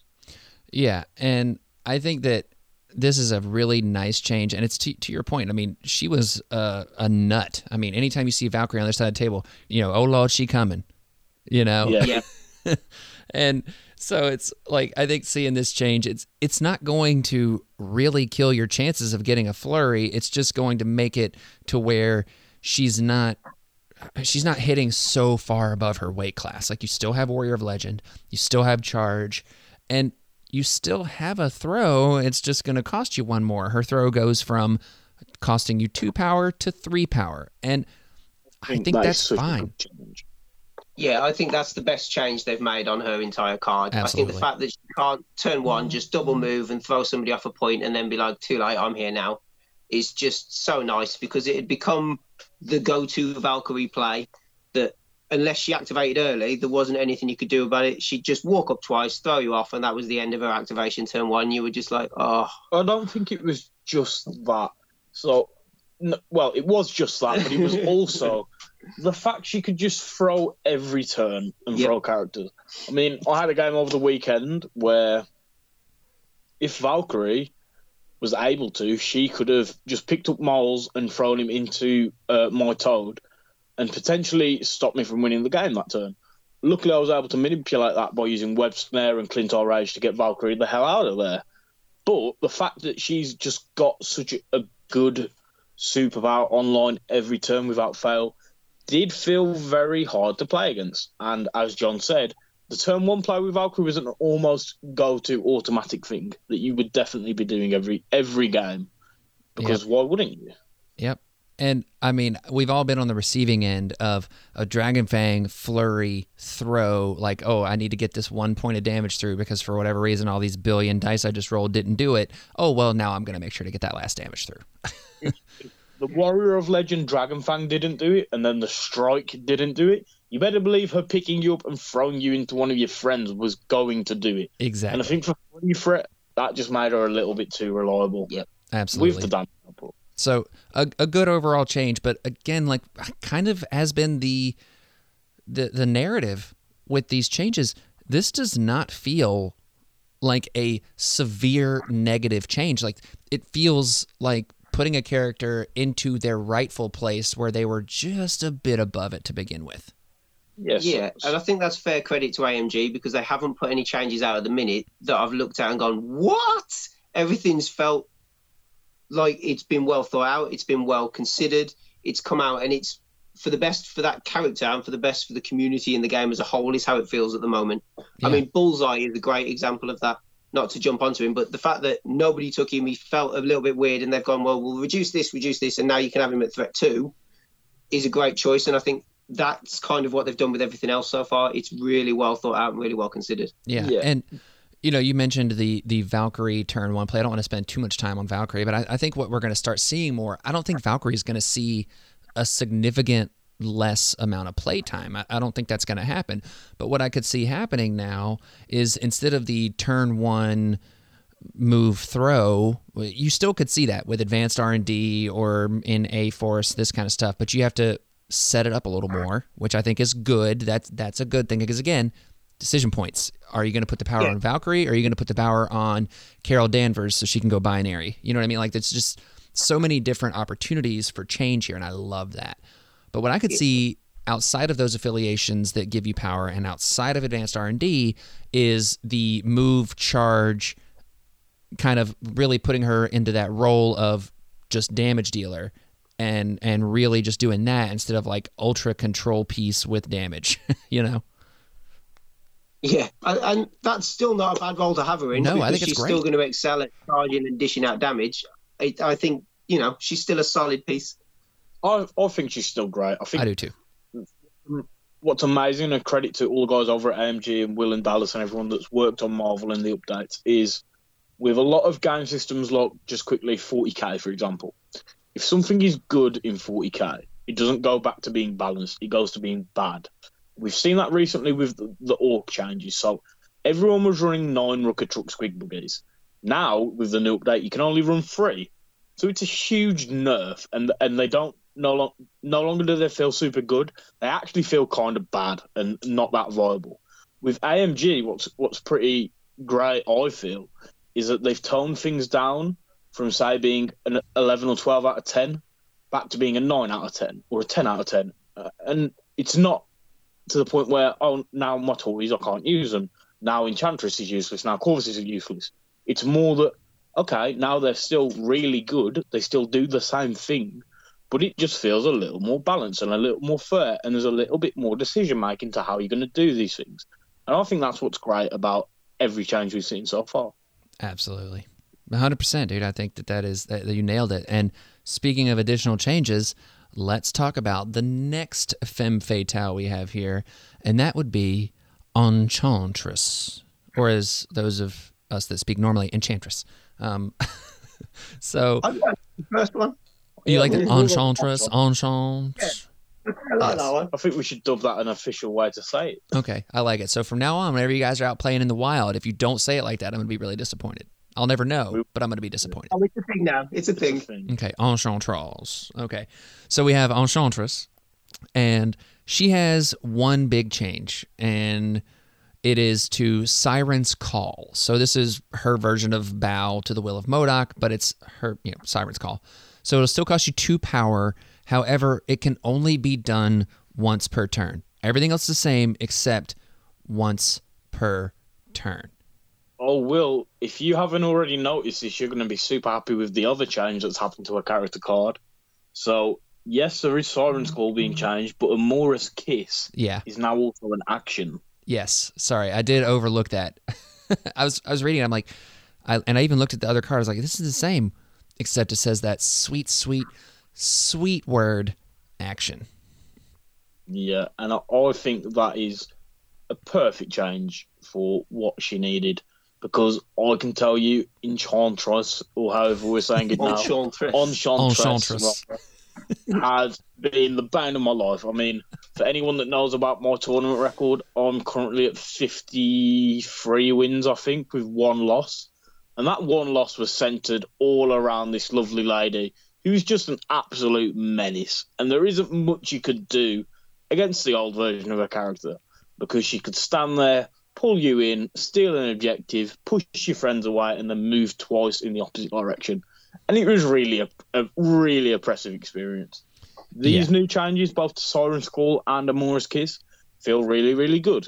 She can no longer steal an objective and move twice away. And I think that was a problem as a result of the fact she could pull you in to steal it.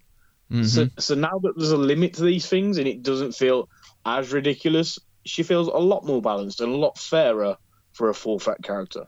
Yeah, she does. And I think that this is an instance of a character that was overtuned, but not in like an obvious way originally. Yeah. And when we look at this here, this is a pretty big nerf to this character. And I use the word nerf in in context, right? From what she was doing to what she's now going to be doing. She is by no means useless. Uh, that is one hundred percent not what I mean here. But what I mean no, is no. you as an Enchantress player, like you just said, right? Before it was move you in, steal your shit, and then move all your friends away, and then run away. And while also damaging them with a five-dice beam at some point. You know what I mean? Like you could, there, there were so many ways to get just maximum power and maximum efficiency out of her that it just, and there was, and it was hardly ever an opportunity to do anything back. So this change here, I think, to your point, if you're going to beam someone and, and try to get that extra power, well, that's one of your actions. And then you have to stand there after taking an objective too, you know? So I think that this really kind of brings her in line, but it doesn't bring her to the point of, of unplayability or anything like that. It just means that now dice are going to play a bigger part in her game, which I think is ultimately a good thing and ultimately kind of the point of M C P in, in general. Yeah. Yeah. I think it adds a more point about you trying to work out when you can steal and who you steal from potentially as well. Because as we said, now it's an action. She's not got those two moves. So it might be that you have to consider, do you take it from somebody out wide? Do you look at maybe not doing it as early as you could because she's going to be in an awkward spot? I think there's some potential play with moving her in with Loki and his newfound abilities. You could potentially set the two of them up to move her somewhere so she can still move somebody off and then still move back so you've still got some distance. I think it's going to open up some more play for her and for some other people that's just different and probably more engaging for everybody else. Yeah, absolutely. And and I think that that is really where it is, is now we had this seemingly, you know, the Book of Enchantress had been written, but now we, we've made a, we've made a new chapter into that book, or maybe we made the sequel, and I think she's still good, but now we really have to kind of figure out what she is again on the tabletop, because I don't think it's as obvious now. And again, as you've said, it is all around having to make new tactical decisions. And that's what's great, because they're not nerfs that just make you go, okay, I'm not going to be able to do this. They make you go, okay, I can still do this, but I've got to set it up a little better. Yep. I can still do this, but I might need help from, say, Loki. And I think that that's what's great. You, you still have the power to be that huge, amazing, impactful character on the table that Enchantress has been in the past. The difference is now you have to you have to work for it a little bit more, and I think that rewards you, but it also gives your opponent a sort of justification for why they might might feel she's a little overpowered, because you you're having to set it up, and I think it's a great change. Yeah, absolutely, I one hundred percent agree with it. So the other ultimate control piece that we had of these these trifecta of lovely ladies here is Medusa, and she also has some pretty significant changes here, but I think it's just to Braid Bash, if I'm reading this right. Like, I don't see any other changes, anything except Braid Bash. So, you know, go familiarize yourself with Medusa's card. I'm not going to read everything here, but Braid Bash now. It's still range three, still five dice. Uh, power equal to damage dealt. Wild Push, if the target character is size three or less, before damage is dealt, may push the character away short, or may push the character short. Not away, just push the character short. And then, similar to Valkyrie, crit and wild flurry to get her to do another Braid Bash attack.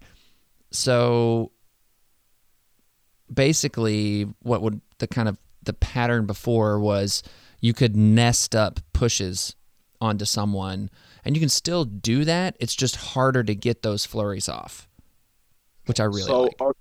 I, I think um, sorry, what you might have missed, I will, unless I'm mistaken, actually, um, the timing itself of the push has changed. So it's before damage is dealt now. Oh, yeah, it is. Look at that. Back the push. So if you're using the push, you've got to use it there and then.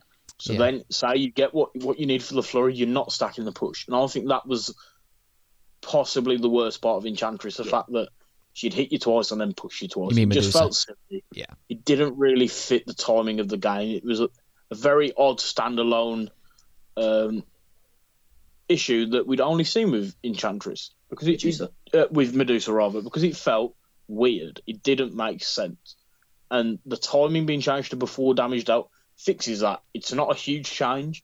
Um, it's not a change that is massively confusing. It just seems, in my opinion at least, to clarify things to how they should have always been. Right, and to your point, I, I completely overlooked it as I was reading it even. I'm, I'm, I know I read it right, but it's like, you know, before, you're right, the before damage is dealt thing, and so the, the like I said, the previous pattern of nesting the pushes, now it is, well, if you're at that range three and you want to push someone away and you do have the flurry trigger, you got to make a choice about... Yeah, exactly. And I think that's what's nice about this, whereas before, there was no choice in it. You just sat at range three, and you went, oh, there's a flurry, I'll do it again. We'll push you away twice short. Now, that might not be an option, because if you do want that second attack and you're looking for a daze, you can't push them away if you sat at the end of range three. Exactly. I, I think that is a really nice move.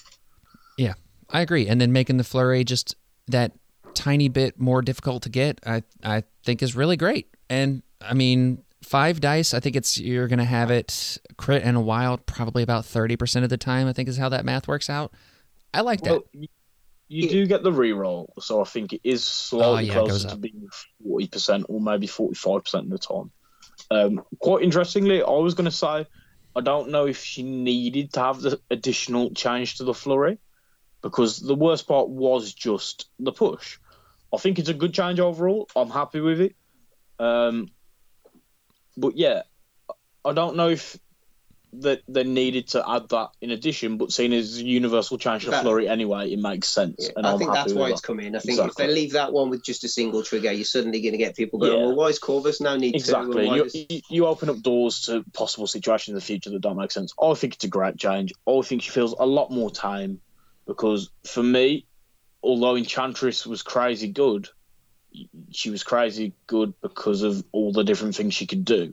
Medusa was just insane because it didn't really make sense. Do you know what I mean? Oh, yeah, no. Well, all of a sudden you're standing there at range three and then you have two Braid Bash, or four, sorry, four Braid Bash attacks on you and, and you've just moved all over the place. You know what I mean? Like it just, it could get out of control. Because yeah, and it often did. yeah, because I'm pretty sure a push had any direction as well. It did, and it still uh, does, and that's fine. It's fine, but it's not stupid, and that's exactly. the main thing, because before you could braid bash, so if, if they started in range three, you could braid bash with the flurry the first time to move them t- towards you and then past you, and then use the second braid bash to carry on moving them past you and then move them even further away. The amount of distance you'd move them across was stupid, and if you, if you were able to do it, it, it felt silly. Oh yeah, I, I'm glad it's been changed to this. I am too. I am too. John, what do you think about this one? I think it's a really solid change. I think, I mean, I always quite enjoyed trying to work out what you could do with Medusa's nested pushes. There were times I managed to hit somebody twice and then push them behind size three terrain so that they were well out of the way and couldn't see anybody, which was hilarious but massively... not really in the spirit of how it should work because right. they couldn't yeah. do anything to get back over. Um, but it was fun to work out what you could do with it. But the fact that it was so fun to see how you could break it meant there was fundamentally an issue with it. So I think bringing it into line is re- a really, really nice fix. Absolutely. So, yeah, I think all of these changes, everything we've talked about on this show from a, a card change perspective today.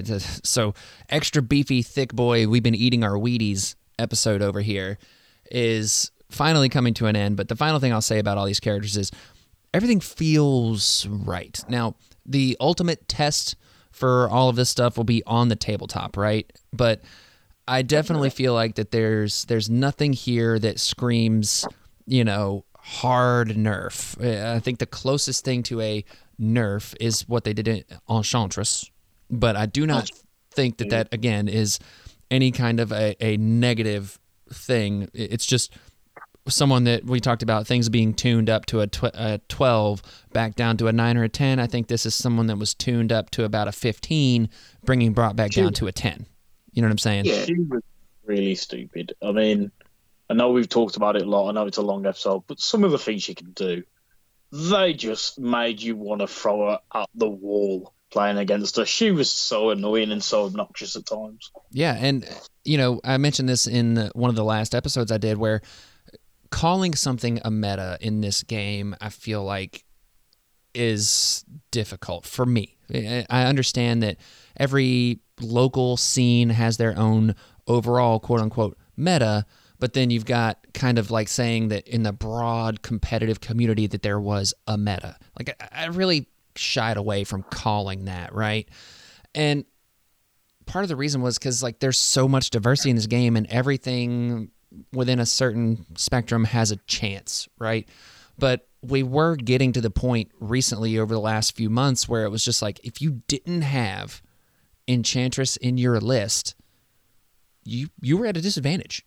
And, yeah, definitely. You know, so I think making it again back to that where you don't have a clearly defined meta game is a good thing. Yeah, I mean, I, I, I toughed it out. I never took Valkyrie, Koya, or Enchantress, but to be honest, I felt the impact of not doing that. And it, I, it maybe, I think, put me at a slight disadvantage. Yeah. Now that they've been changed, I no longer feel there is any disadvantage. It feels fair. It feels like we're equal. And likewise, I've had to change to my Corvus as well, which I don't think is bad in any way at all. I think it's definitely the right move for the game. It, it's it's healthy. And as you said, it was a meta. I mean, I'm not entirely sure what the stats were exactly, but I'm pretty sure every game it where... Because I've been to a lot of events. I've been to fifteen events, I think.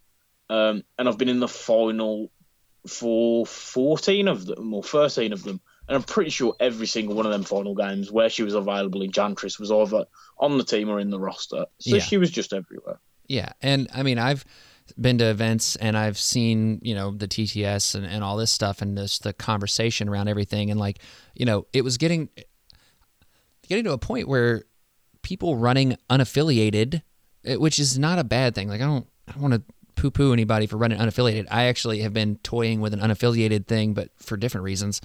But running unaffiliated, as long as you had Enchantress, Medusa, and Valkyrie, like, yeah, you're not wrong there. That's the thing. You're it, you're it was you're and you're advantaged right there. You know, so like, I don't think that's a bad thing to say unaffiliated. But again, I think that maybe we this gets into assigning a tent. But I think the spirit of the game is that a team of characters coming together to do a thing, and the leaderships need to be impactful enough to where you don't want to be without them.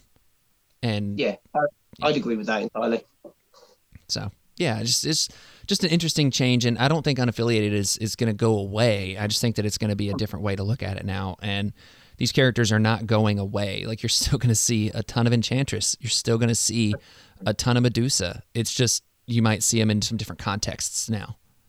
Like you said, though, the the big problem was, is there was this rather a better nine threat core than Valkyrie, Okoye, and Enchantress, and that's not good for the game because that's unaffiliated.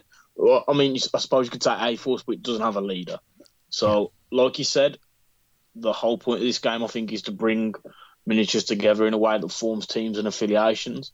And now, with that no longer being the go-to best nine-threat combination in the game um, as the core roster, I think that the game's a lot better. It'll, it'll thrive off the back of this more than it already is, which is incredible. Yep, completely agree. And uh, just just a little spoiler alert behind the curtain here. I'm I'm toying, just just toying with this, the idea of an unaffiliated roster that is nothing but long movers, and then I'm also mm-hmm. toying with one that's nothing but people with stealth. So. so- I think the beauty of that is Web Warriors love that. Exactly. I've had a match where, for example, I've said, I, I, I don't know if I've mentioned it on here before, but fourteen threat sword base, and you bring Miles, Black Cat, Moon Knight, Mystique, and Corbox Widow, they've all got stealth. You know, Black Cat and Widow have long moves. So you can always swap it out and instead do the long move, which is Miles, Black Cat, Gwen, Zemo, mm-hmm. and Widow. And now you suddenly got an, another affiliated team where four of them have long moves, and you've still got an affiliation bonus, which is great. Yep, um, it's just something I'm playing with. It just sounds kind of fun. So, anyways, I'll uh, I'll be uh, debuting that one of these days. But uh, with that, uh, Aaron, where can people find you? So people can find me over at web warrior protocols dot com. There's no spaces, no capital letters or anything like that. Um, that is my website, which is the home to my blog. I'm also under the same name on Facebook. Uh, over on Twitter and Instagram, you can find me at the fourteenth Legion, the fourteenth rather, underscore Legion. Um, and then on all the Discord servers, including your own, you can find me there as well, uh, as W W P underscore Aaron. So and that's A R U N. Yeah. So, yeah, definitely uh, shoot us a message over there. And, uh, John, where can people find you if they want to find? Do you want to be found? I mean, I'm difficult to find, so I mean, yeah. I'm just going to leave that there. But I can right. be found on your Discord, so I am on the H P P Discord. I'm on the other Discords that tend to be M C P related, just as John H with a little picture of Naruto and his Ninetales fox. Nice. Um, and I'm also floating around on the Facebook pages, but I tend to lurk more than anything else and just see yeah. what's going on and so, chip in from time to time. John good. is very much the watcher. However, I am the one with the ability to communicate to him. So if you ever want to reach out to John, you can do it through me and I'll make sure he hears whatever it is you have to say. There it is. Love it. So, gentlemen, I really appreciate y'all coming on. And for those of you that are interested, you can find us at housepartyprotocolpod at gmail dot com. Send us an email if you want to talk to us over there. Uh, you can send us messages on our Facebook page. Very active over there. Also, uh, we'll be doing a, another giveaway here. Once we kind of get what the next sequence of releases is, we'll kind of figure out what our next giveaway is. So be excited for that. I'm I'm hopeful that we can do like an X-Men giveaway again where we've got like Rogue and Colossus and some new characters there. So that'd be super fun. And uh, also come over to our Discord, join our Patreon. Uh, if you're interested in something like that, it helps support the show and just, you know, pay for the hosting, pay for the giveaways kind of thing. You can uh, join us for a dollar a month. So twelve bucks a year, or you can come over at the Mark five level, get extra bonus entries into our giveaways and stuff like that. And, you know, it's a it's a super chill time. We got a really nice group over there, and uh, I, I think it's uh, we, we've got a nice little community that uh, chit chats and shares painting and talks tactics and talks random off topic things too, which is just it's just kind of fun and nice. And I, I really appreciate all the patrons over there. It's it's been wonderful getting to know everybody and and talking to everyone, and I really just massively, massively, massively, massively appreciate the support. Like, I love doing this. I love having these conversations with everybody, and I hope those of you out there have enjoyed the Ultra Thick Boy Supreme double-loaded taco of episodes that we have here today.